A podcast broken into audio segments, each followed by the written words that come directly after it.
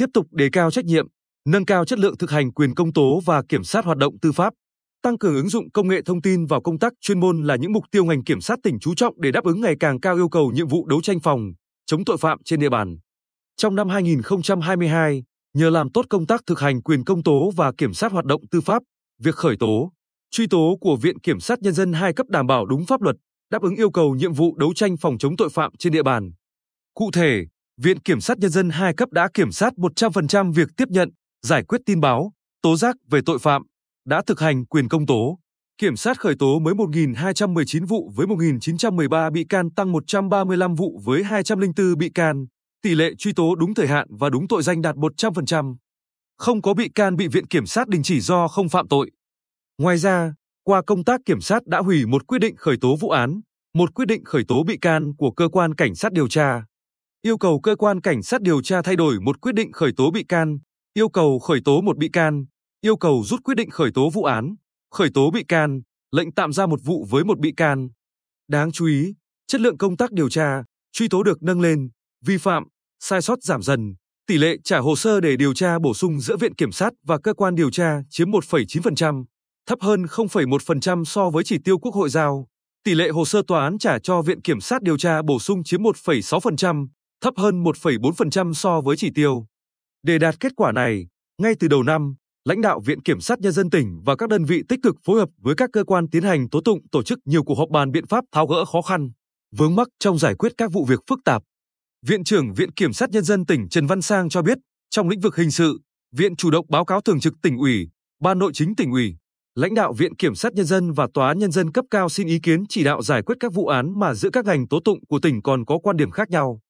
Nhờ đó đã giải quyết xong một số vụ án hình sự nổi cộm, dư luận xã hội quan tâm. Bên cạnh đó, trong công tác kiểm sát giải quyết án hành chính, dân sự, thi hành án dân sự, hành chính, định kỳ hàng quý, Viện Kiểm sát Nhân dân tỉnh tổng hợp các vụ việc quá hạn, tạm đình chỉ, kéo dài, có văn bản phối hợp với các ngành liên quan tập trung giải quyết, nên số lượng án quá hạn, tạm đình chỉ, tồn động kéo dài giảm rõ rệt. Cụ thể, trong năm 2022, Viện Kiểm sát Nhân dân hai cấp tỉnh đã đôn đốc giải quyết được 43,2% án dân sự quá hạn và 72% án kinh doanh thương mại quá hạn. Đã tổ chức cưỡng chế thi hành nhiều vụ án dân sự nổi cộm, dư luận xã hội quan tâm. Với phương châm đoàn kết, trách nhiệm kỷ cương, liêm chính bản lĩnh, hiệu quả, năm 2023, Ban cán sự Đảng, lãnh đạo Viện Kiểm sát Nhân dân tỉnh xác định sẽ tiếp tục tăng cường hơn nữa trách nhiệm công tố trong hoạt động điều tra, truy tố và xét xử. Ông Trần Văn Sang nhấn mạnh, chúng tôi sẽ tiếp tục bám sát cơ sở và phối hợp với các ngành chức năng kịp thời tháo gỡ những vấn đề còn tồn động, vướng mắc trong công tác giải quyết án.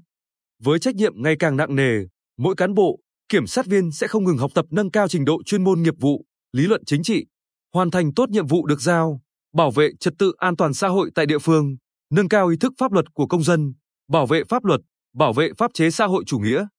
Với việc xác định rõ chức trách, nhiệm vụ của mình, ngành kiểm sát tỉnh đặt ra mục tiêu bảo đảm 100% nguồn tin đều được tiếp nhận, thụ lý, giải quyết và kiểm sát đúng quy định của pháp luật. Kiểm sát viên được phân công phải thực hiện nghiêm các biện pháp bảo đảm thực hành quyền công tố, kiểm sát chặt chẽ việc giải quyết tố giác, tin báo về tội phạm, kiến nghị khởi tố. Kiểm sát 100% vụ án hình sự ngay từ giai đoạn tiếp nhận tin báo đến khởi tố và suốt quá trình tố tụng, xây dựng kế hoạch kiểm sát điều tra, chủ động đề ra các yêu cầu điều tra, thu thập chứng cứ theo cả hướng buộc tội và gỡ tội một cách khách quan, thận trọng nâng cao trách nhiệm của người đứng đầu, tăng cường công tác quản lý, chỉ đạo, điều hành, công tác giáo dục chính trị, tư tưởng, đạo đức nghề nghiệp cho đội ngũ cán bộ, đảng viên.